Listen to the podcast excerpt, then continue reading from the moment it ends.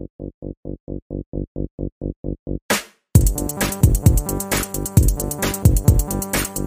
worried. You're worried. We're worried.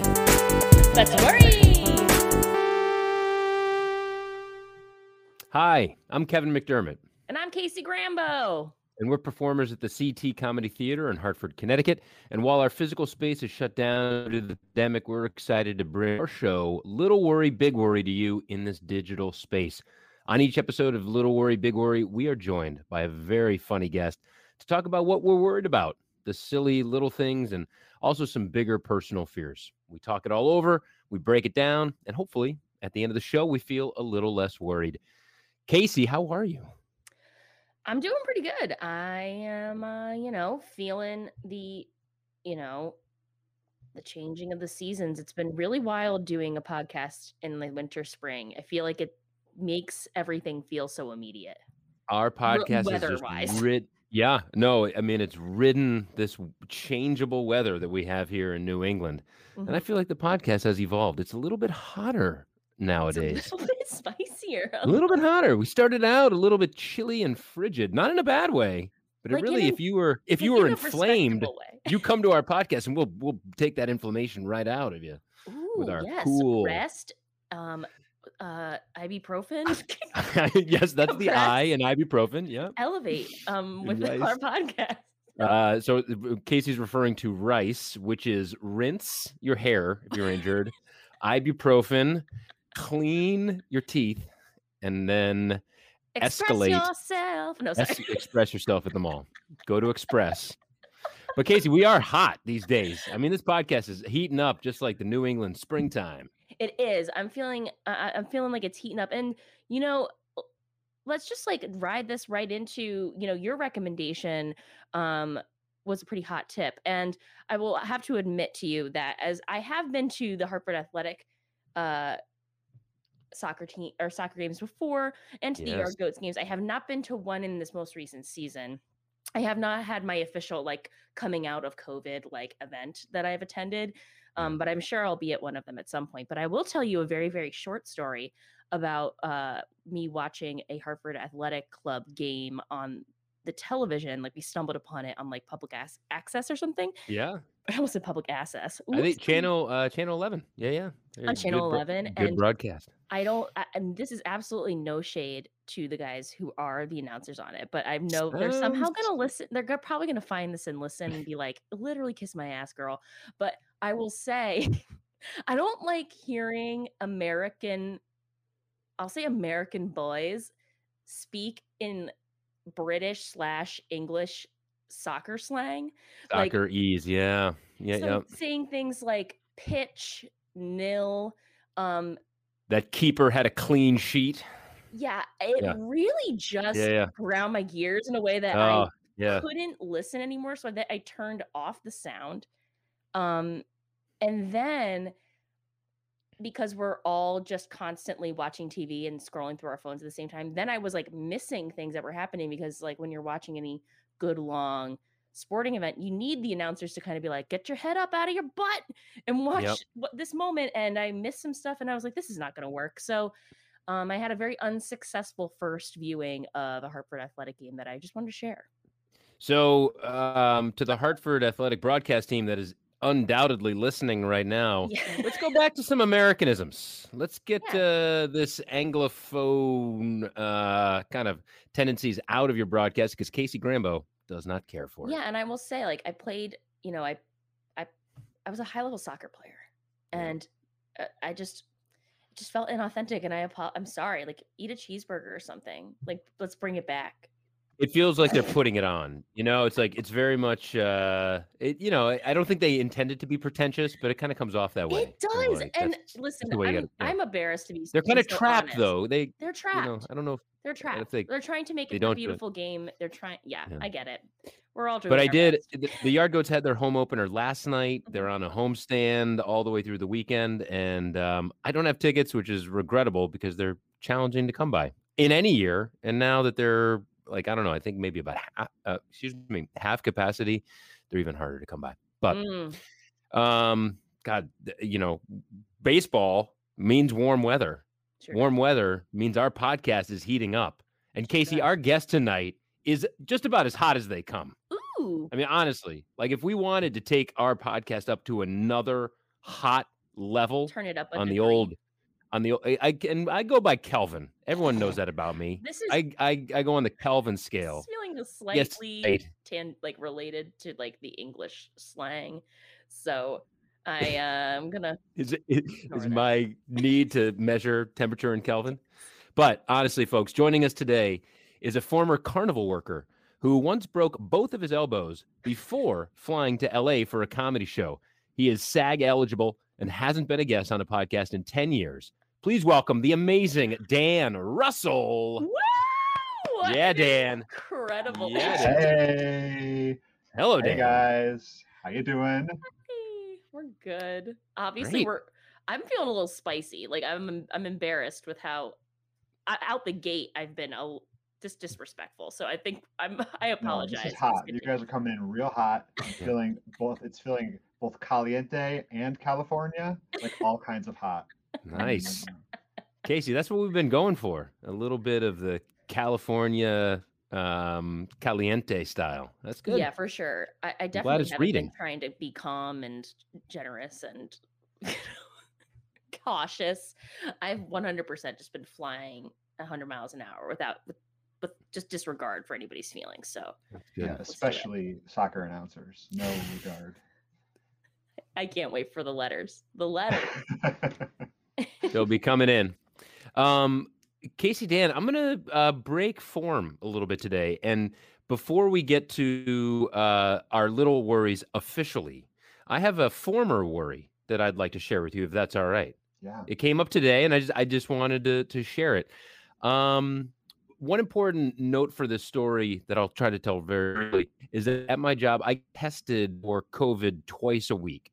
I have to go in and do a self-administered little swab up my nose, and you stick it up far enough. The nurses say it should be uncomfortable but not painful. So anyway, that's an important detail because I was eating Welch's uh, fruit snacks today which Mm. I consume at this stage of the year. Um, my anxiety and stress level is off the charts. I consume about half my calories in Welch's fruit snacks, just one after the other, just shotgunning them all day. I ate a bunch of fruit, and I and I had to get tested today. So this morning I'm eating a bunch of Welch's fruit snacks, and I kind of like snarfed one, and it went up into my like, you know, Your like went down. back Yes, went up there. It was up there in my nose.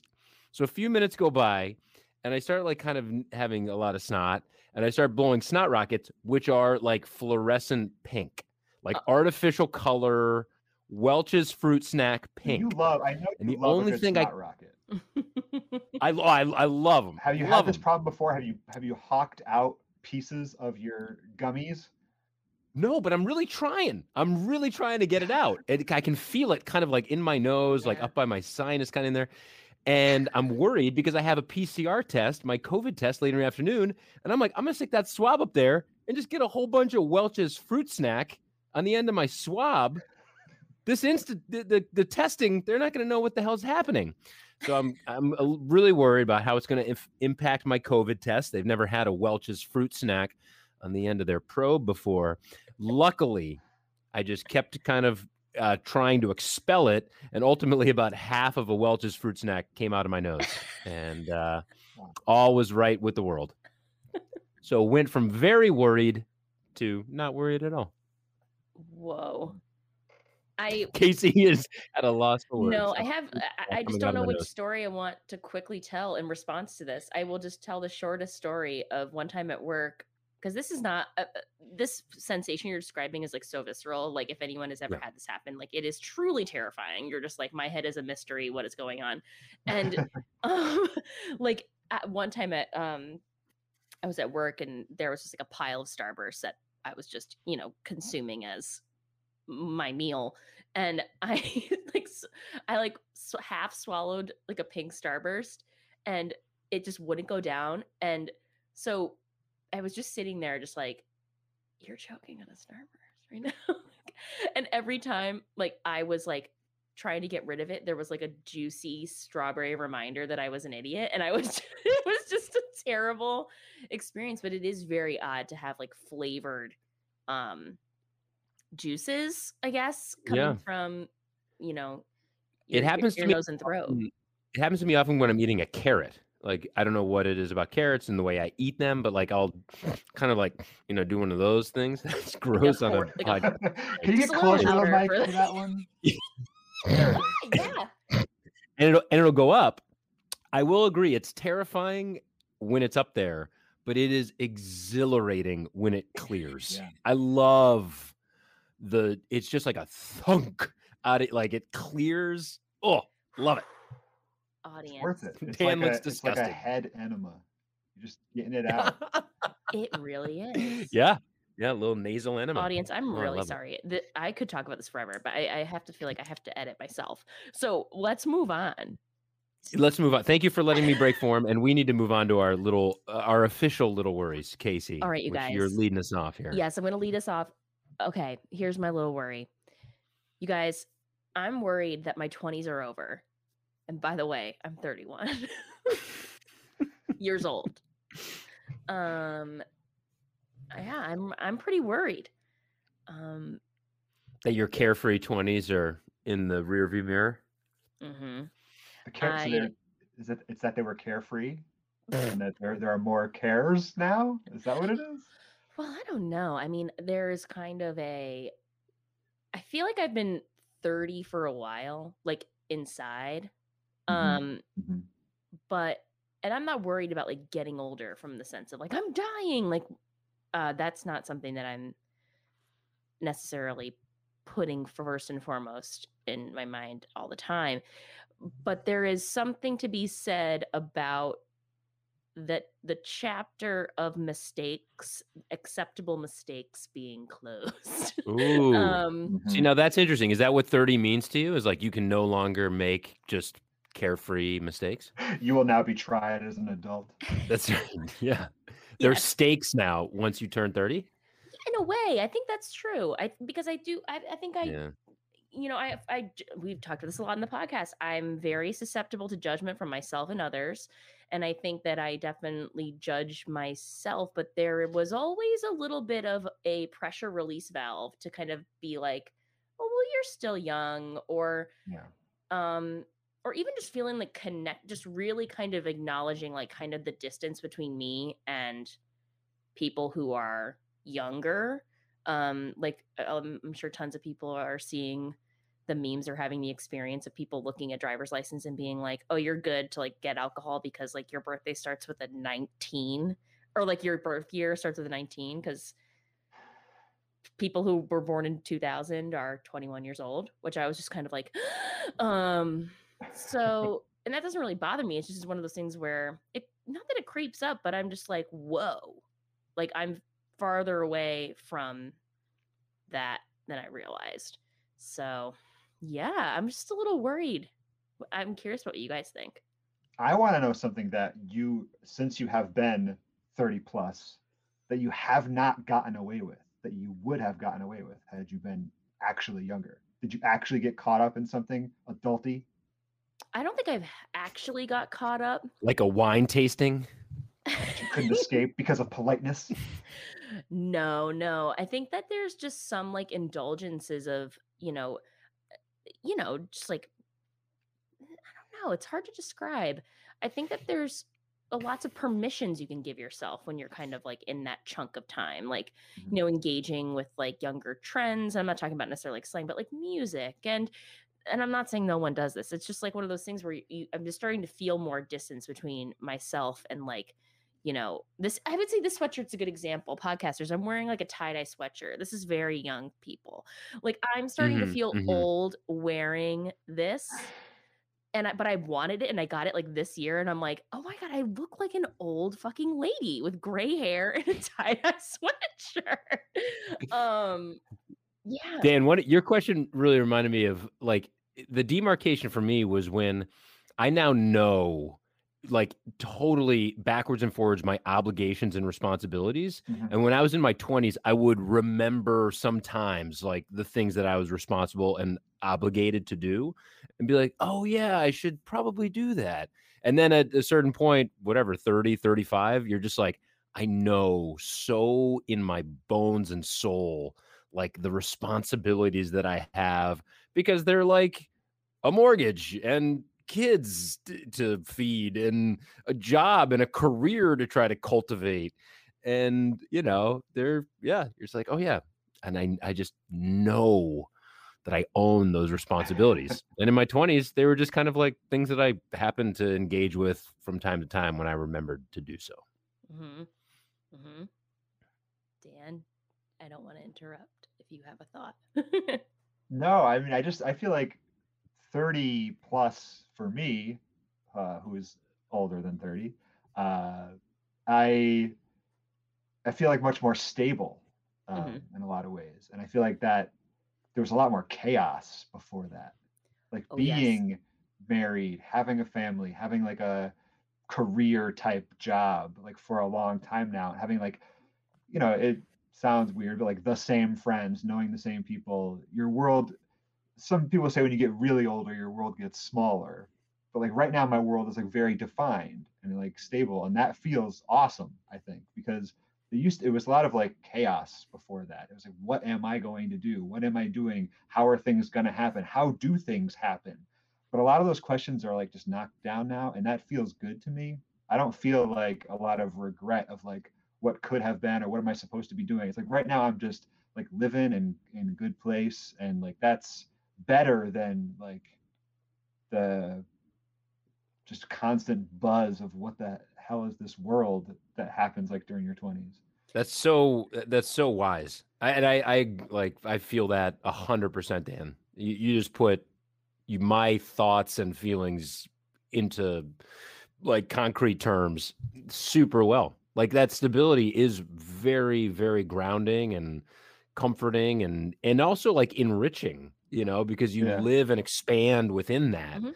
Um, yeah like i mean so, yeah, just, that's- like uh you guys know from improv we talk about scenes that like you can like have the scene go forward in time or you can have the scene get richer and denser and have things happen in there and that's like where i'm at right now in my life like i think in your 20s like you have a lot of new experiences early in life you have a lot of new experiences things are novel things are changing you're making big life decisions that push you and pull you but then now that those some of those things are kind of settled you really do get to live in it and you know not to be like get all old man on you but i remember 30 i feel like was a time a specific moment like right over 30 and right around there where like a lot of those things came into place like in a really good way Dan, don't you try to get old man on me because I will get old man on you. You think you can old out Kevin's man gonna Probably me? not. deeply tuck in Probably his not. shirt Oh man, in Oh, an boy. aggressive like, I, I, way. I would love. I just be old man. All right. Bring the old man. I'll live in it. love it. I- Casey, does any of that resonate with your hundred percent, and I think like that's something that I think is good. Um, but I do, I, I don't have a lot of regret about how I operated in my twenties. I think I'm happy with, you know, family, friends, community, work. Like I, there, I, a lot of things have grown to a place that I feel really great about. But I also do feel like, um, there was a certain like 100 miles an hour thrill ride of just like it, it, it felt like uh, yeah it just felt like 100 miles an hour and i just feel like i have there is this inter like all these things are kind of happening the pandemic getting married you know all the like all the stuff is like happening kind of at the same time and it's all it all slowed down really quickly and i just feel like maybe i was kind of slowing down in the past couple of years but if i think back to like you know 2018 2019 like those were really good years of my life that i look back on and i'm like that was they were rich they felt i felt really fulfilled like Are you talking about being impulsive, Casey? Like in I the think impulsive I because I really do value impulse being impulsive. Like Hmm. I think we talked about this a little bit that um when we talked about like routines that like I get I stray away from routines sometimes because I want to be able to be spontaneous and not feel like I'm breaking something that I like why exercise every morning when like I don't uh, what if I want to do something else? Or like you know what I mean? Like so I think there's a little bit of worry about the, the what I might lose in the opportunities to be spontaneous and impulsive because I'm not naturally that kind of person. Um, but I like those feelings. So Mhm. I don't know. And also perhaps just like having the freedom to know that maybe you could be impulsive if you so chose to do so. Yeah. If you chose to do so.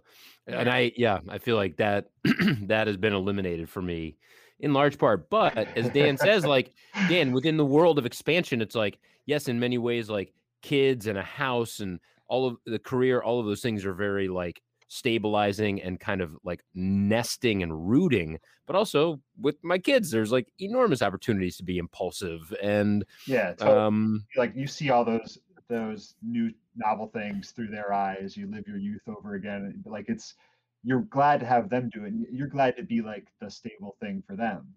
Yeah. The other day, I was in the car and I had my my MP3s going on random, and uh, Radiohead's "No Alarms, No Surprises" came on, which is supposed to be this song about you know everything turns to gray oatmeal at some point in your life, and there's nothing, or it's going to be exciting again. But I was like, "You damn right, no alarms, no surprises. I'll take it. I love it. That's great." You know, this like pandemic thing was a real bummer, and that was not what we planned on, not how it's supposed to be. But like that's that I, I'd rather I want things to be right now. Where I'm at is like yeah, stable, predictable. That's good for me. I'll be Yeah. happy with that right now. I, I'm a hundred percent there. So Casey, maybe you're maybe you can get there, or maybe you are there. Maybe or I don't. I don't know. I don't know. Or maybe you should just run. Just go just while, you, rip while the your headphone knees jack. still work. that's your choice. the headphone jack out of the thing and just run. And you Casey, are you can go go Thelma and Louise, or you can come over here and try to out old man me and Dan. I can just live in your basement and try to out on me. That's right.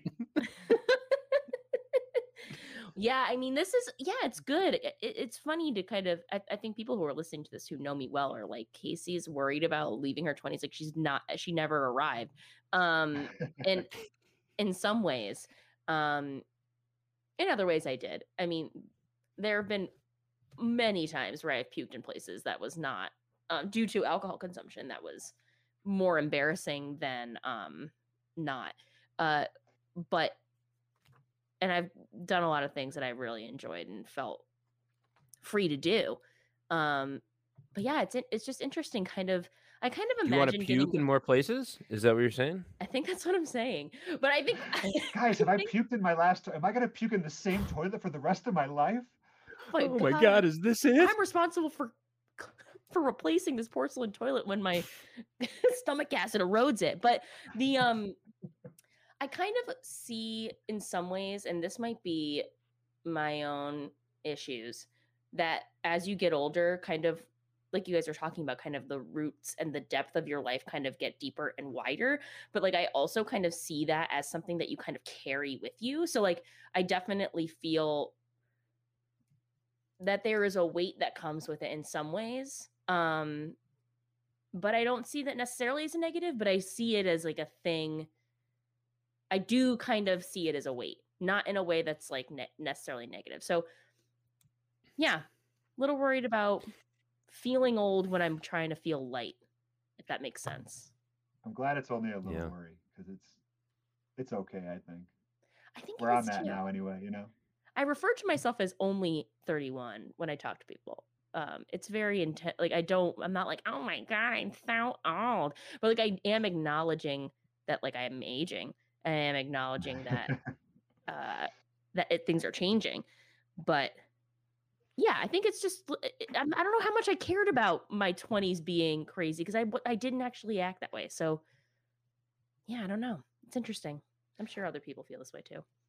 I along with Dan's point of like stabilizing and the the real power from that, I just think of like how much more I've learned and Mm. know like Mm. from having 20 more years of experience than when I was 20. Um and I just uh, you know, and I intend I hope like that trajectory continues to go that I like know and learn way more in the next 20 years. Um because when I was 20, I didn't know jack shit. And I thought I did or thought I was smart. And I work with 20 year olds who think they're like they know it all. And you're like, yeah, you're a smart person, but like, God, wait till you have 20 more years of life or 40 more years of life, God willing, and, and hopefully. Um, Right. You, you, as Dan says, like that, that stability and that like breadth of your life is is wonderful, but also the depth that you can achieve as well. Hmm It's valuable, I think, but it might not be valued by the young. no, but that's good. That's a good reminder though, too, Kevin, because like you are like a mentor to these kids that you see and you coach and you talk to all the time, and like there are like that's it's like totally a privilege to be like a stable person in a stable situation. There are people who deal with all kinds of shit. No matter how old they are, they are never stable in that Right. way. And like when you can give that back to people, that's like awesome too. Like you know, if you're if you want to see like stability as a goal, it's like where you can then give back. Like, yeah, stability is like a great, pay it forward thing. I didn't think about Yeah. that. That's actually really, really nice to think about. This idea of like when you feel when you feel stable, yeah, it's like a you know you, you can't fill up other people's cups unless like your cup's filled up, right? So I think that's pretty lovely to think about it that way. So uh, guys, guess what? Not worried anymore. I will maybe I'm- Yes, maybe I'm Sad. This is about right. This is about making killing people's worries. Just That's making right. Them, not letting them feel those feelings. Right. Just stabbing it. Um this is a solutions show. We provide every solution, well, I and I'm glad we beat the Thelma and Louise out of you, and you're just coming over to the old man side. Maybe I'm just putting on an act, and you'll read it in Oh. the Courant tomorrow, everybody. uh, anyway, well, Well, thank you, Casey, for sharing your worry. thank you for listening. Thank you for expounding. Yeah, that was a pleasure. And now we can't wait to do it with Dan's little worry. Yeah. If Mm. uh, if you want to take it away, Dan. Sure. Um, so, uh, as was revealed earlier in this conversation, I have some children. Uh, I have two little boys. Uh, they are eight and six. And my six year old is super uh, spunky and he's a spark plug and a little bit wild. And um, where we live, we have um, the street that we're on. There's no sidewalk on our side of the street, there's a sidewalk on the other side of the street we don't live near a corner, so we have to kind of have to cross the street to go to the sidewalk to go for walks. It's kind of a busy road. It's a small suburban road, but we live right near a hospital. So there are people getting off Mm. off of work at the hospital. There are people flying in with in labor or whatever. There's just people driving down our street all the time, way too fast for the small little road we're on. So it's like a busy, dangerous road. We go for walks on this road, and there's like maybe 10 inches between the sidewalk and the curb, very close. And my son, my little one, he like has no concept of what it means for a driver to see a kid on the sidewalk on the side of the road. And he'll be like weaving back and forth on the sides of the road. And for him, he's just like he's on the sidewalk and he's like he's on the gra- the little grass part between the sidewalk and the curb. And I'm like, stay on the sidewalk away from the road. I said it over and over again to him. But he has uh, and so this is like my little worry is that he is going to freak out a driver real bad Yeah. And they're going to like swerve into the other lane or they're going to like just slam on their brakes somebody behind them is going to hit them. He has like no awareness. He's got no theory of mind for the drivers. He can't conceive that a driver is going to watch him and think something about that. And that is like a constant struggle. He also may think there's like a force field, like that is impermeable right at the curb. Like there is just a barrier He- that maybe protects he hasn't him. tried to bounce off this yet. Uh, maybe, I mean, when he gets to his twenties, I'm sure he'll be going for that. But right, for right, as for right now, he just he. It's not like I. I'm not actually worried about him going into the road. I think he knows what that means, and he like knows that it's as if it was like. Uh, in Hocus Pocus, or like it's a river. Like he knows it's like a barrier, and he should not go in there, and it's dangerous. But I'm just really worried that like he has no idea that him like moving in a sharp, quick motion toward the road yeah. is going to be seen by some driver and it's going to end badly. Oh my god. Ooh. I just want to say that that I think this idea of like humans growing up to understand that their actions affect how other people react is just Mhm. interesting. Um and is never ending. And but there are some people and they're not bad people who literally do not fucking think about other people when they do things. And I'm not talking about like necessarily they say mean stuff or they do mean stuff. They just do things and it's like and I understand that I'm very sensitive. Like and that maybe what's going on to me maybe is a heightened version, but like, yeah, like if it was me in the car, I would be slowing down if I saw your son like down the street, like not in a way that I'd be like, you know, it, it's a problem, but I'm like, don't my job now is to not hit that person. so Yep. yeah, I just I wonder, I hope that's not going to be his personality forever, but it could. Dan, there's this awesome book uh, called Traffic by Tom Vanderbilt, and one of the chapters he talks about the um, the perceptions, like how a, uh, perception shifting, essentially. So, Mhm. an individual, if they're if you're driving a car, you like have these super negative uh, ideas about bicycle, uh, a, a cyclist on the road, um, or a pedestrian. But if you're a pedestrian, you hate that driver. And like how those like shifting perspectives, like depending Yeah. on your position, using a road or a sidewalk. Um, yeah, you whenever you're whenever you're cycling on the road, you feel that real hard. yeah. Oh, for sure. Um, but when you're a cyclist, you're just like, I am the king of the road, and I am like eco-friendly and Oh my like God, I don't efficient feel and getting that way when I'm energy. I feel like Oh. I'm gonna die at all times. Oh, that's interesting because like s- when when they poll uh when they when they get data from cyclists, they they feel like cars are the enemy, and of course Yeah. cars feel like cyclists are the enemy. But anyway, I I think for your for your son, it would be very interesting to see like what he actually might think of somebody who's like running in the road or somebody who is um you know cycling like in and out. And and whether that like actually registers to him of like how of your idea of like theory of mind of like how would this be perceived by somebody else? That's very hard my- for a kid to kid to have Yeah. that perspective. My older son is much more of like a worrier and like more concerned about those things and like what that means like more in like a rules following kind of way. Like he would probably be more less likely to just dart toward the road on across the sidewalk you know horizontally Yeah. because i've told him not to and like he gets that that's not a good idea. But i don't know that he's any more aware of what it means because he's also more oblivious. He may just kind of wander over there and not realize. But like yeah there's eh, to go back to what you were saying casey it's like there's you want to believe that people are aware of you and your your life and they want to like acknowledge you and like it's something at like as simple as like putting on your blinker when you're driving to get back to like cheesy traffic cliche stuff like you put your blinker's not for you it doesn't make your car turn it's a signal Right. I, I mean, you might do it because it's the law and you don't want to get pulled over or whatever. But you also might do it because you actually want to be a predictable driver, make the experience safe for everybody, and all that stuff. And that is like super important, like to to consider the world around you and like what your impact is on it and how people might be aware of you. Like be a to be a predictable driver because not because like you are a it's better experience for you as a driver because it makes everything else more you know uh, acceptable to everybody to understand what's happening in the moment it's so hard to get people to make that first move to do that Yes. This is very interesting. Extrapolating this out further is like, why do people act the way they act? Like, are they doing it just because they have to do it? They have to follow rules? Are people like, and I think that they're like being someone who's always thinking about other people and not in like the, like, oh, I'm just trying to, I never take care of myself. I always take other, I'm thinking about like just like never actually, like, not having self awareness enough to like you're walking into the road because you're worried about something someone's doing over here.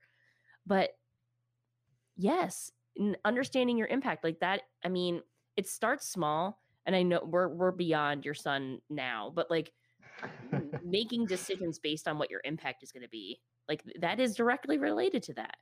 And what is theory of mind? theory of mind is just the idea that you understand that other things think other people think they can they can that they have thoughts that are outside of your own and that you can like you know you can you can impact them that they can they have a self you know kind of other people do uh it. and it's it's it's something that like I- there's there are some people out there that I, I just wonder like for any given crime or infraction or is there any punishment or like uh, you know, fine or jail time, where that's going to stop them from doing that thing that they were going to do? Like, is that really what stops you from doing it, or you just like you have something in you that's like uh, you're like afraid to go against that rule because because it's the rule, not because it's two hundred fifty dollars out of your pocket if you get pulled over, but because you don't want to break the rule, or because you don't want to make things more dangerous for other people. Or you know like you're you're trying to contribute to something better i i just wonder like how far that theory of mind goes from when you're a kid and you just haven't developed it yet to when you should have developed it by now but you're actively doing things that are negatively impacting other people. Like do you even realize it? Do you know and then you're doing it anyway which is like horrible to think about but people probably are doing that? In the in the case of traffic, it's a very in most in the most part, it's a very small number of people who do not recognize those relationships that you're talking about that they enjoy the anonymity and the protection of their car and mm-hmm. kind of this impunity that they can do whatever they want and they can speed and weave and change lanes without signaling. But that's actually a very small minority but they mm. cause a huge number of problems they Mhm. cause traffic jams and they cause like other drivers to be panicked and like hit their brakes, which causes a chain reaction. So it's like, eh, I mean, again, this is based on a book that I think is pretty authoritative book, yeah but it is like caused by very few people who, like you say, in this instance of of car usage, just ignore the rules. Fairly small percentage who have a huge impact. that panic thing is important because if you are a person who has anxiety you that anxiety makes you wrap yourself up. Yeah. and you you say i i have i'm in a panic state. I'm like i'm anxious right now. I have to take care of number one so i can survive. And then you get like tunnel vision and you block off the other people around you. And like so anxiety is like i think uh, an enemy of this like theory of mind thing. Like if people who have like uh, are dealing with anxiety don't have the luxury of being able to think about other people because they are like trying to survive in the moment. So somebody who's like nervous about being on the highway a little bit like they can't even take the second to think about like am i doing my blinker right to help other people? They're like i gotta get off the highway alive. Yeah. and, and that, that goes for like all kinds of situations. Like people who are like who might snap at you quickly people who are like uh, afraid of somebody panhandling. Hmm like they can't even think for a second of like this maybe this person actually needs help. They think like oh my god i'm in danger right now and what they may and they they have that feeling and you can't you don't have the luxury of like generosity or empathy when you feel like uh, blocked off that way Fear, class, all these things intersecting. Ah. I, I think our Ah. behavior also is not static. So another phenomenon is that people start driving differently the closer they get to home. So Mm. um, Right. All you like could be lots of infractions happen like right near your house, Oh, just- right? just the opposite. So like Oh. you um like if you're driving through a neighborhood that you don't know is far from your house, you may drive like above the speed limit and not very safely, but as you get closer to your home, patterns of behavior change because you might know more people or you might feel more of a social responsibility and this mm. contract for the place that you live. So you start obeying more of the rules and start going a little bit slower and driving a little bit more safely as you get closer to your neighborhood. And there's a fancy term for it that i forget the if but like basically this behavior change like as you become more identifiable like you know yeah in like my as the- as neighborhood the shame meter goes up Yeah. Exactly. People like, know my car. They might know my face. I might know them from soccer or school or whatever. And so their behavior, you know, changes. And I think that's a recognition of like that we belong to a community. But the shitty part is it like negates that there are other communities that we travel through that deserve just as much respect as our own. And it sounds like Dan's son doesn't give a shit about his community. Yeah, So he's what saying, is he you, gonna do if you plopped him in another community? I mean, he's gonna be doing cartwheels in front of cars. maybe he's secretly defending this community from these drivers plowing Yeah. through and he's like being like- listen you're gonna have to reckon with this child shaped like the plastic thing on the side of the road Just always darting. Uh, uh, I think that's right. He's keeping those drivers' heads on a swivel. He his, Mm, his alert. child. He's alerting them. oh my gosh. This was sincerely interesting. Um, and very stressful, Dan, for you to be dealing with someone who just has just a away just from the road. wild. Away from the road. Dart left. Well, I feel like we can go on to big worries because this was fabulous. That was a great little worry. Thank you for sharing that, Dan. And we're gonna, uh, for my big worry, um, we're gonna stick with kids a little bit, um, because my big worry involves my son, who is going off to middle school next year. He's uh, currently a fifth grader, and here in Connecticut, middle school starts in sixth grade, or at least it does in West Hartford, which is our school district here. Um, so yeah, he's going off to uh, middle school, and my worry is I um, I'm worried about where he's gonna land and where he's gonna fit. Um, he's got a ton of interests. He's a you know confident eh, kid in a lot of ways. He, but he doesn't like have a thing, and and maybe so like this worry might be two part. One might be like my own uh, framing from my own experience as a as a boy myself and you know from my own life experience of feeling like you need a thing um, and somewhere to fit and also like whether my son fits into that framework. Um, when i was that age it was always sports.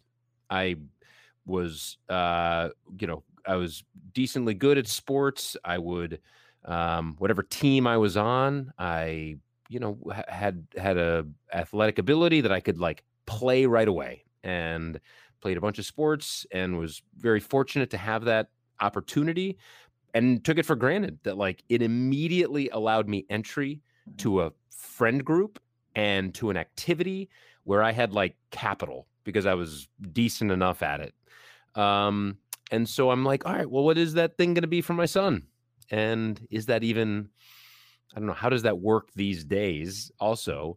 And is that important? You know, Mm. how does that process work? Interesting. it's wor- it's So, worrisome. like it sounds is like worrisome. you're, you're saying that there's no like clear thing. Is it like Yeah. Is he like dabbling in like a s- somewhat Yeah, into he- some things? Totally, totally. He's like got a big thing in in uh, some video game little things like Roblox and these things that he does with his friends. And he's into swimming, and he's um, you know, he's, yeah, he does. He has like a lot of small things, but nothing necessarily that like he's really latched onto and is um, you know. And again, not that I want him to specialize and like get Yeah. into something like that's like the only thing that he does um but just somewhere that he really feels like accepted and um f- at the middle school level as we were talking about earlier at the adult level of stability and grounding and belonging um you know something of the middle school equivalent for him um Mm. And middle school is definitely not the stable, grounded place in I think a um your school exp- your school experience. You know, Yeah. I was very much going to be like, yeah, jo- like being a joiner, that's the way to kind of like solve these kind of challenges, but I do kind of I'm now interrogating kind of that you know immediate reaction is because of what you were saying like you know there is definitely um positives and negatives that come with that like if you're successful in the thing that you do and you're like one of the best or like you're good enough and you know people it tends to be an easier time you know i i think and not everybody's the best or pretty good at the things that they want to try.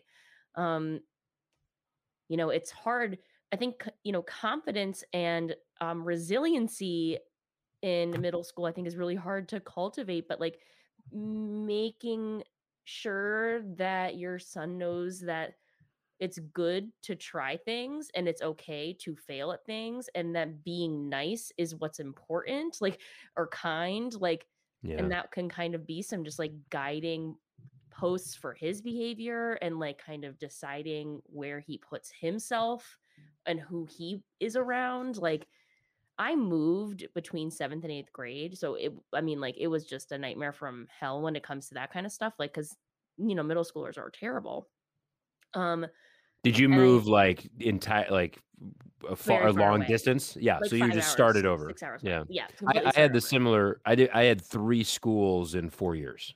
It's so hard. Yeah. And I feel Yeah. really lucky because like I was a skilled sports player. So like I had capital in that and I could I thought I felt I felt like I had value um because of those things. I also did like music and stuff and I did feel value there, but I feel like majority of my friends really came from sports but you know there's that there that's so problematic and i'm to stop bla- babbling because because we all know what the result is on the other end of like the jocks and the this and the that is the people who feel like they don't fit in right? And that's what we're trying to avoid is that feeling of not fitting in. And those come from kind of groups that we're talking about how we benefited from. So it's like ugh, ugh. this is like hard for me to like imagine too because like i when i was in sixth grade that was still elementary school for me and i was very much a kid.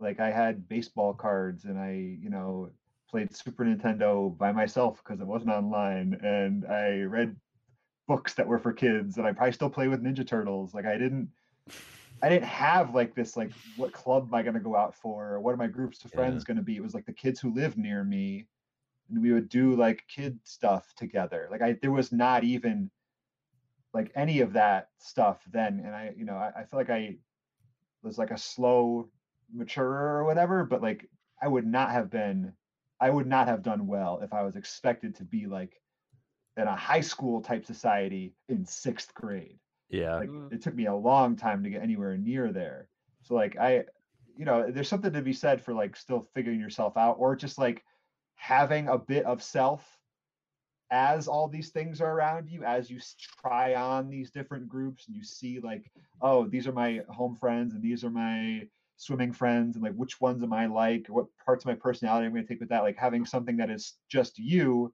to center it is not a bad thing at Yeah. 12 years old Dan, I love your description of like that that time of innocence because it does feel like there's a rush for like over professionalization in children Yeah. and like siloing very quickly and defining their activities. One encouraging thing from the pandemic, uh, my son and his like little gang of friends in the neighborhood would just ride their bikes for hours yeah and they, they he he would come back and would be like, "What what'd you guys do today?" And they would go to Elizabeth Park, and they would play. He's like, "Oh, we just played in the ditch." And we're like, "What? what? Like you played in a ditch?" And he's like, "Yeah, yeah. We just there's a ditch and we play in it." And I was like, "Fuck yeah, dude! Yes, like still riding bikes and playing in ditches, like." you know, because you worry of like, I don't want him to specialize. and I don't want him to be a freaking professional, you know, like I want him to to find his passion and things that he really digs. Um, but riding bikes and playing in ditches, it's like it is like, you know, teenage mutant ninja turtles and you know, flipping baseball cards. Like, yeah. And let's be real, like we go through all this freaking turmoil of middle school and early high school just to return to riding bikes, aka driving cars, maybe if you have one, or walking Yeah. and riding bikes and standing by freaking ditches again anyway. Like that's all just, just standing around like talking or whatever. So it's like, yeah, there's lots of I, I hope, you know, eh, I I I also feel like there's so much tied up in like, oh, who are you gonna be? What are you gonna do? And and, and with like college and stuff. And it's just like, yeah, Mm. kind of like only directing your energy in school toward activities that like get you into school, I think is like also kind of a problem. Um, and doesn't necessarily let you speak. This that's what I was talking a little bit about, like failing. Like, I think, you know, there's a lot of uh yeah, you, you should be able to fail in high school um, at trying things. So I didn't feel like I had that space. I was like, I know I'm good at these things, and I got to keep getting better and better and better until I'm the best. So Casey, one one kind of thing I think maybe for the next part of this conversation is like he's in a tiny elementary school. Um, it's a local, you know, neighborhood elementary school, and it's the smallest in West Hartford. And I think like he's also in a tiny class. So most of the grades have three different classes. His is so small, there's only two. And I think um kids and he got really defined kind of early on and was trapped by like there's not a lot of space and there's not a lot of like options. There's not a lot of like other kids. Anonymity. Yeah, so actually like going to a bigger middle school, I I hope will just be like totally freeing of like Mhm. there are way more options to fail and find and whatever, like experiment. So maybe that bigger environment is way more comforting and and productive for him, you know, in finding his spot. that is one thing I liked about that time when those things do expand. You do get to have those different selves. Like when you're when before then you have like maybe your school self and your home self. But that's it. But then soon you get to have, oh, this is my little league self Mm, and this is my people who talk about video games self and like you can start to like be those different things that are different facets of your own personality too which is like fun to discover and ha- just to recognize that you can be more than one thing too it's not necessarily specialization it's a bunch of stuff to try yeah. Mm. Yeah, generalization. That's so smart. God damn it. I love when we have smart guests on Well, Casey. it's been God, it's, it's so been great. so. Yeah, everyone multiple selves that's so it's so right you know like yeah when you're a little kid um man then it just blows out as you get as you get older hmm I, I i do i also was in theater and i mean college i studied theater and like all through middle school and high school i had that community as well and Mm. you know in my experience both like athletics and artistic were super welcoming and wonderful like little tribes to belong to and um then i don't know even middle school like just you know discovering as dan says like all those other like facets of your interests you know the, the multitudes that you contain it's kind of it is an important part of the process What a weird time. What a stinky weird time. That's so interesting because I like I again, this is 30 years past, but I was like, oh, I really liked middle school. Like, even though I switched schools three and four years, I always had sports. I like always was like grounded on a team. I was like, oh, this is yeah. I, I don't remember it being unstable. I remember being super exciting because I discovered the opposite sex and that I really liked them too. And was like, I kind of was Mm. decent at decent at that too. I had and the I was like, oh, internet. I had the internet in middle school, so welcome to that shit show. So I think all through middle school and high school, I I had tunnel vision. I just had no way so to. Kevin was a Casanova. any of it. Dan was like this, and I was like talking about XYZ on AIM or whatever. I was uh, just I was fearless with uh with that. I wasn't suc- I don't know necessarily successful or uh Lots was of- always like Lots of notes, I- Kevin. well no I, I was like I like talking to girls. And I was like I don't know at a time when people were like it's weird or uncertain or scary to talk to girls. I was like I think it's freaking awesome. Like it's super fun. Like it's a Girls thrill. are really fun. They're It's super fun to talk to. Girls are the best. I really or, and guys, I love girls. I love talking to everybody. Well, thank It's you guys. awesome. I, I, I, that gives a lot of different uh, ideas and a lot of different perspectives on the possibilities of middle school. And I, I do. He's my son is like incredible. He's he is so much more empathetic and sensitive and aware than I am. Um, it's amazing. I like love his emotional intelligence and try to I try to emulate him in, in many ways because he's very good kid. So he'll find something that really moves him. Beautiful. Dan, Yeah. big worry. yeah. Hit us. My big worry. Oh boy. All right. So, uh, I mean, there are big worries that we're just not going to get into here because this is not the Gaslit Nation podcast. This is not that kind of podcast. Uh, thinking No. about those kinds of things all the time. But um, I one thing I just keep thinking about because it's just happening right now, uh, and I just I'll just call it. It's time to buy a house. Oh yeah. Mm. uh, and that's just like something that is intense in a lot of ways, uh, especially in this particular moment. Right now, crazy yeah. housing prices and all that. Um, I have been lucky to have a really good living situation for a long time now that is like comfortable and functional for our family, but like we're starting to get to where it's not anymore. We're getting a little bit bigger. Um, I recently took a job that is a little bit farther away, and when we have to be in person, it's going to be nice to be over there. Also, there's that feeling of this is a chance to like have our family have our own setup hmm and have it be like our family's house because it's a house that we picked out that we like the way it looks that we made these choices we like the neighborhood that it's in it's deliberate and it's us and it's like a start that's fresh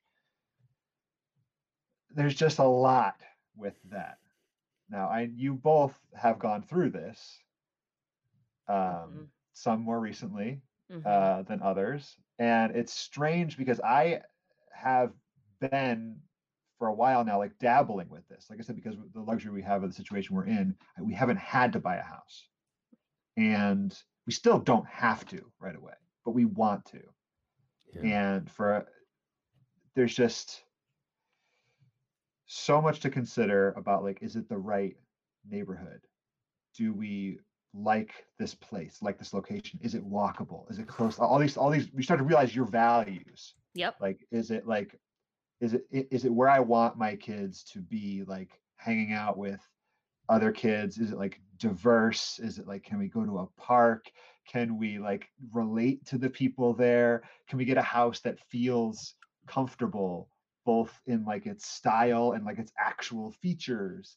And all this stuff is like you're constantly like analyzing the shape of your family. It's actually kind of nice to like focus that lens and be like, okay, this is what we're into. And it's nice to have this like discussion point for my my wife and I to like talk about the way we are because it you know in a lot of ways we are our own people that are together and we have our life together and we have our kids which are we're both parents of but we also are still individuals but this thing is like a deliberate choice to have a home base Yeah. and how does that match us you know I, I love the way you're talking about it. You can go, Kevin. No, I'm just saying. I yes, you you're making me worried uh, about it for sure. And and but but you're making me worried by remembering and recalling all of these discussions. And and frankly, it's um I think very powerful that you and your wife are having all of those discussions. I don't I, I know, you know, my wife and I talked about those priorities as well.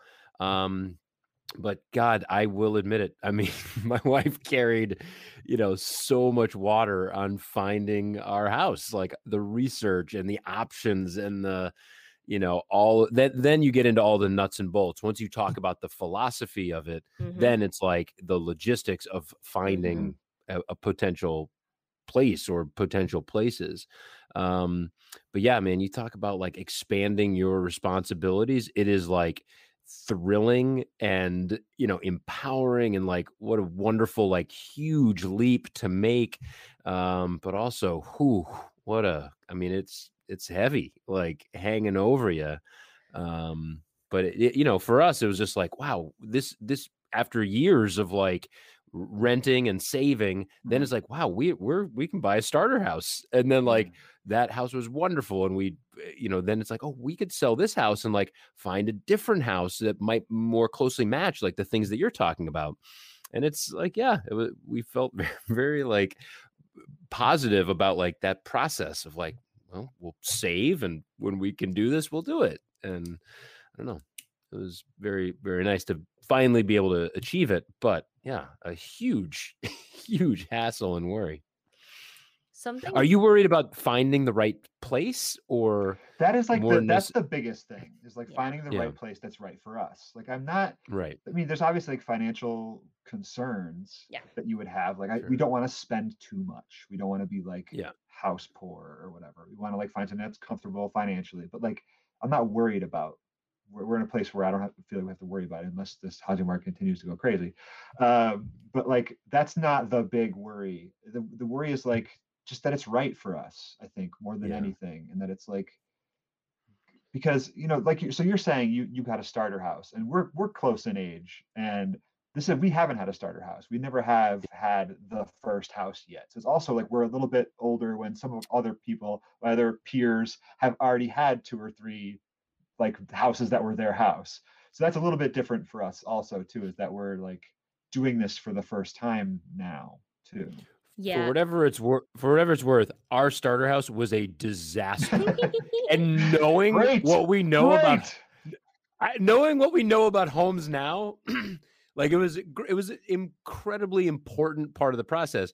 But like now that we've gone through the process of like buying a couple of houses, we're like, why would we ever have bought that home? Like there were so many problems with it, and like it was a nightmare in many regards.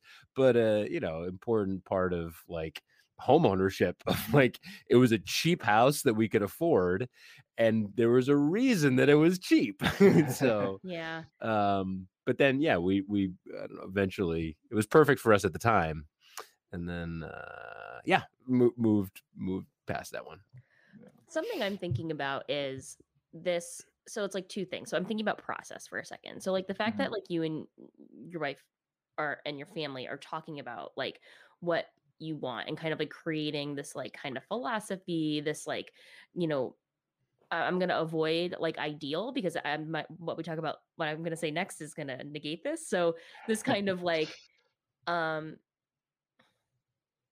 this kind of like outline. Like I imagine it is kind of like you're looking at a house that's like it doesn't have a shape, but it has a feeling and it has, you know, a general size and it has like a, uh, you know, like I really wanted to make like I like hosting is important to me. Like we went Mhm. into some houses where the ceilings were so low that I knew that my dad and my brother would have to duck to be in the house. And I was like, Yeah. this will literally drive me crazy my whole my entire time I live here.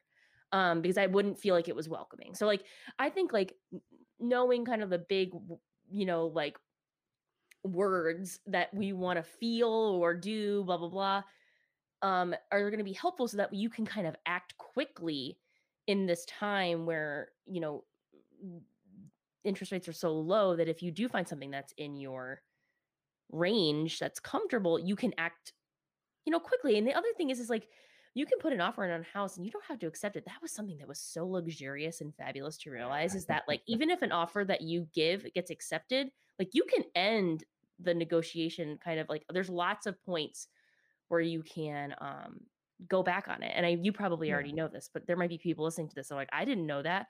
I didn't know that when we were looking at a house. Like it feels it feels like a huge commitment but there are actually a lot of times where you have an opportunity to like like end the relationship of the sale so Mhm. like and the one other thing is is I think I I definitely don't think like serendipity and like perfect timing are these things that we, you should lean too hard on. But I think that people who are looking for a house, Dan, we're talking about your specific worry. Like I think that there's not going to be a perfect house, and even Yeah. houses that are that you build yourself, like they're not going to be perfect because time happens and like neighborhoods like grow and like you know you're you change and like there's just like a lot of things that could happen. So i guess uh, the way i was kind of thinking about our house is like there were some things that i knew i wanted to do that in the long run i thought were important. And then there were some things that i was like these are some risks but like in the end it is a very big risk. So within the scope of the financial risk some of the other risks are kind of they kind of fade to the background as Yeah. not as important i don't know if that's I'm not trying to solve a problem but i just figured i'd start talking about my thoughts No, I mean like it's I, we don't we're not waiting for a perfect place. Like we Yeah. know things that like are like you could say they're deal breakers or whatever, but then there's just some things that it's like it'd be nice to have. You know, I, I like to think of myself as like kind of chill and not super picky, but then you realize you start to do this like I hate that. I would I never want a house that has this feature or whatever it is. Like you start to realize you are picky and you do want things a certain way but we're not trying to find an exactly perfect right place. We want to find something that will work and that we're happy with, and that doesn't have these things that we necessarily do not want. right I like that part of the process, and it it applies also to my professional job of like helping people find put if, if they're interested in college and Yeah. you know specifically athletics in college trying to find the thing that's right for them and it's like you do have to accept imperfections because there'll be features that you're like over the moon about and then other things that you're like "Ah, i'm not really psyched about that bathroom. Like we're gonna have to remodel that at some point. And you know it's like I guess maybe some people are in a position where it's like, no, they don't have to compromise on anything, and they can get everything so perfect. Uh, You know, I'm not, and I we- we're not there. It's like, no, how do we reckon with like yeah. priorities and compromise and imperfection, and being okay with that? Um, Yeah, I mean, it's like we watch these HGTV shows sometimes together, and the people would talk about like, I don't like the wallpaper in here. Like, it's wallpaper. It Right. is- you can. That is not the house. You get rid of that. Yeah. I don't like the paint in here. Paint it. Paint it differently. right. You want to live in this structure, in this location on the map. That's Love you the paint consider. here. It's just like a giant like turd that's been painted really well. I- But Dan, it's it's I, I love that of like, what are your priorities? And for us, it was like schools and. I I wanted a- yard. Yeah. I like I, am like I need to be outdoors. When I'm out, I'm an it- outdoors cat. Like Yeah. I'm not an indoors cat, and I like it has to have some space outdoors that I can be. Um, yeah. Aside from that, I don't really give a shit. it's like I don't know. I'll put my clothes wherever, and Right. Yeah. You just need a dresser in a yard. that's that's over. That- That's yeah, dresser in a yard, and uh, sometimes the dresser's in the yard, and that's fine by me. But yeah, what you know, what are your priorities? And I think it's beautiful that like you can have that conversation, you know, as a family and figure out like what a powerful and kind of unifying thing to to be able to do that. I guess like just the worry of it is, you know, are we going to really find it and are we going to feel happy with it? Because it may be that like one of us makes like this compromise that we're like iffy about, and then it like doesn't feel as great, but you know, you hope that it's going to feel awesome. Like I'm mm. like, I don't know if I want to live in a ranch. And Yeah. wife's like, ranches are awesome. And I'm like, I don't know. So that might be That's one of those things. Who knows? Yeah. Maybe you'll That's see us hard. one floor living someday. You know what, Dan? Let's go on the podcast right now and just say what you are excited about. That's not a ranch, not as a direct antagonistic Mm. point against ranches, but I do want to Mhm. know, like in a mash style or Marsho style almost, um, mansion, apartment, ranch, Mhm. house. Yeah, I'll start drawing the spiral. outhouse. Tell me when to stop. Stop. No, but Okay. really, what kind of house do you want? Uh, I mean, what I like aesthetically is like uh, like a old Victorian house. Like I like or, or older houses. You know, I Yeah. like a New England house in a neighborhood that's like on a grid with sidewalks. I like wood features inside. Like that's my jam. You know, that that kind of thing. And that is I realize I don't always like those houses either because they can often be very like boxy They're Uh, extra the- a little sometimes too. Yeah, they could be very very ornate and too much to like keep up if you're gonna feel bad if you start living in the house. Uh, or like it's just got this like this room is the butler's pantry and like that's that you can't see anybody else in the entire house when you're in there. Like there's just there's completely walled off because that's how you had to conserve heat in those days or whatever it Right. was. Um, so like it's nothing is perfect. Nothing we already know nothing is perfect. That is like the if I see that I'm excited about that. And then we start talking about like other things we like, oh, a finished basement would be sweet. An attic we could it's finished or we could finish. That would be sweet. That kind of thing. Um, Mm. you know, It feels endless. I feel like we were really driven by the interest rates and just kind of like an emotional need for a project and a change. Like Yeah. last year was like there were lots of things that happened that were like hard and it was just like like for the world, but also just within like our families and and there was loss and there was, you know, grieving loss of events, people, all these things. And it's like we just needed something to do not which sounds like kind of stupid but it was just like No. we were already kind of thinking about it and i think we moved quickly but we moved i think intelligently and it's hard to kind of match those up sometimes and then i think uh, the reason i'm saying that is because i think the long process is a worrisome process like and that's okay but like i, I do feel for you that you're kind of in it for like for a while um because it does I'm looking forward to that though. I'm looking forward to like that we did it.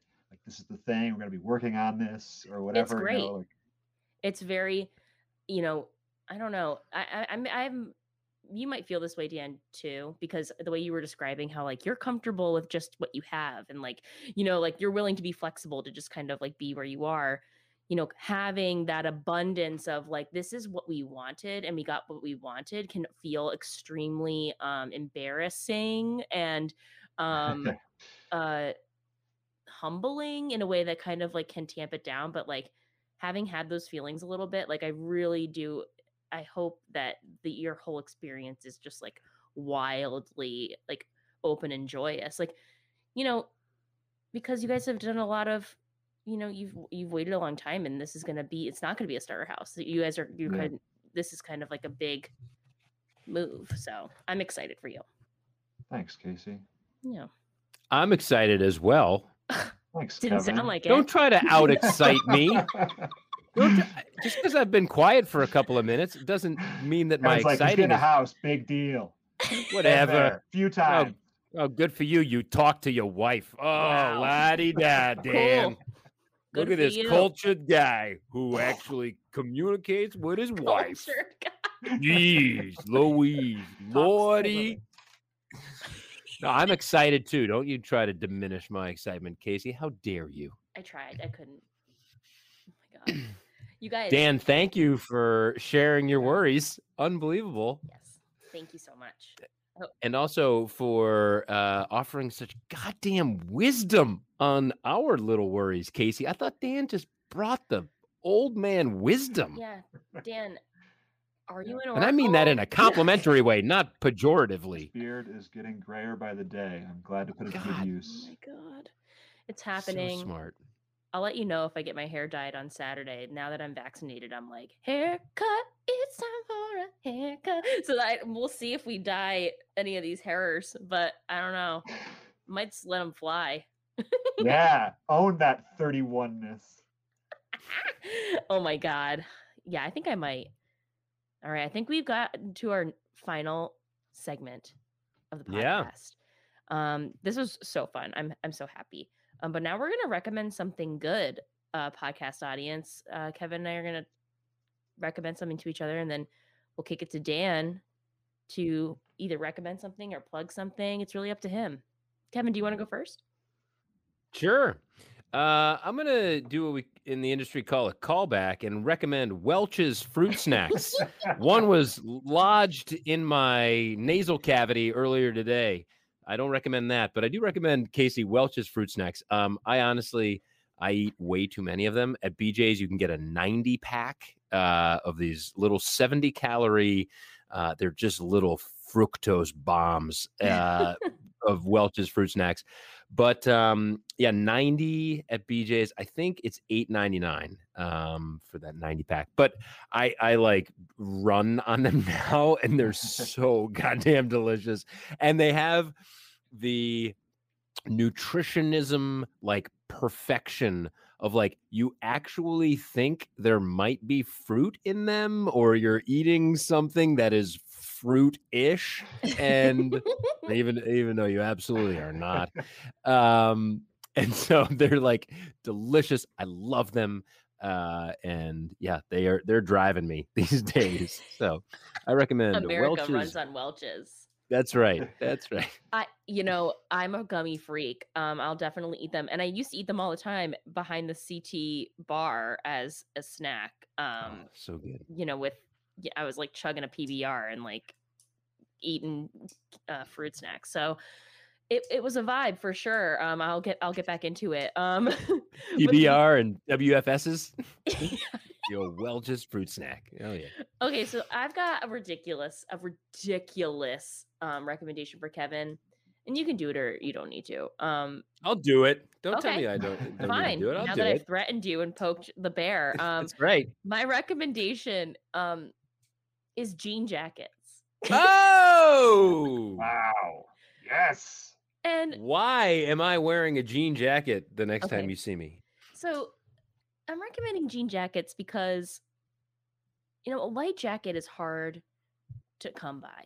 And both in use and in, you know, kind of acquiring. Um, there's not many moments for a light jacket to be relevant, but when it is, it's beautiful.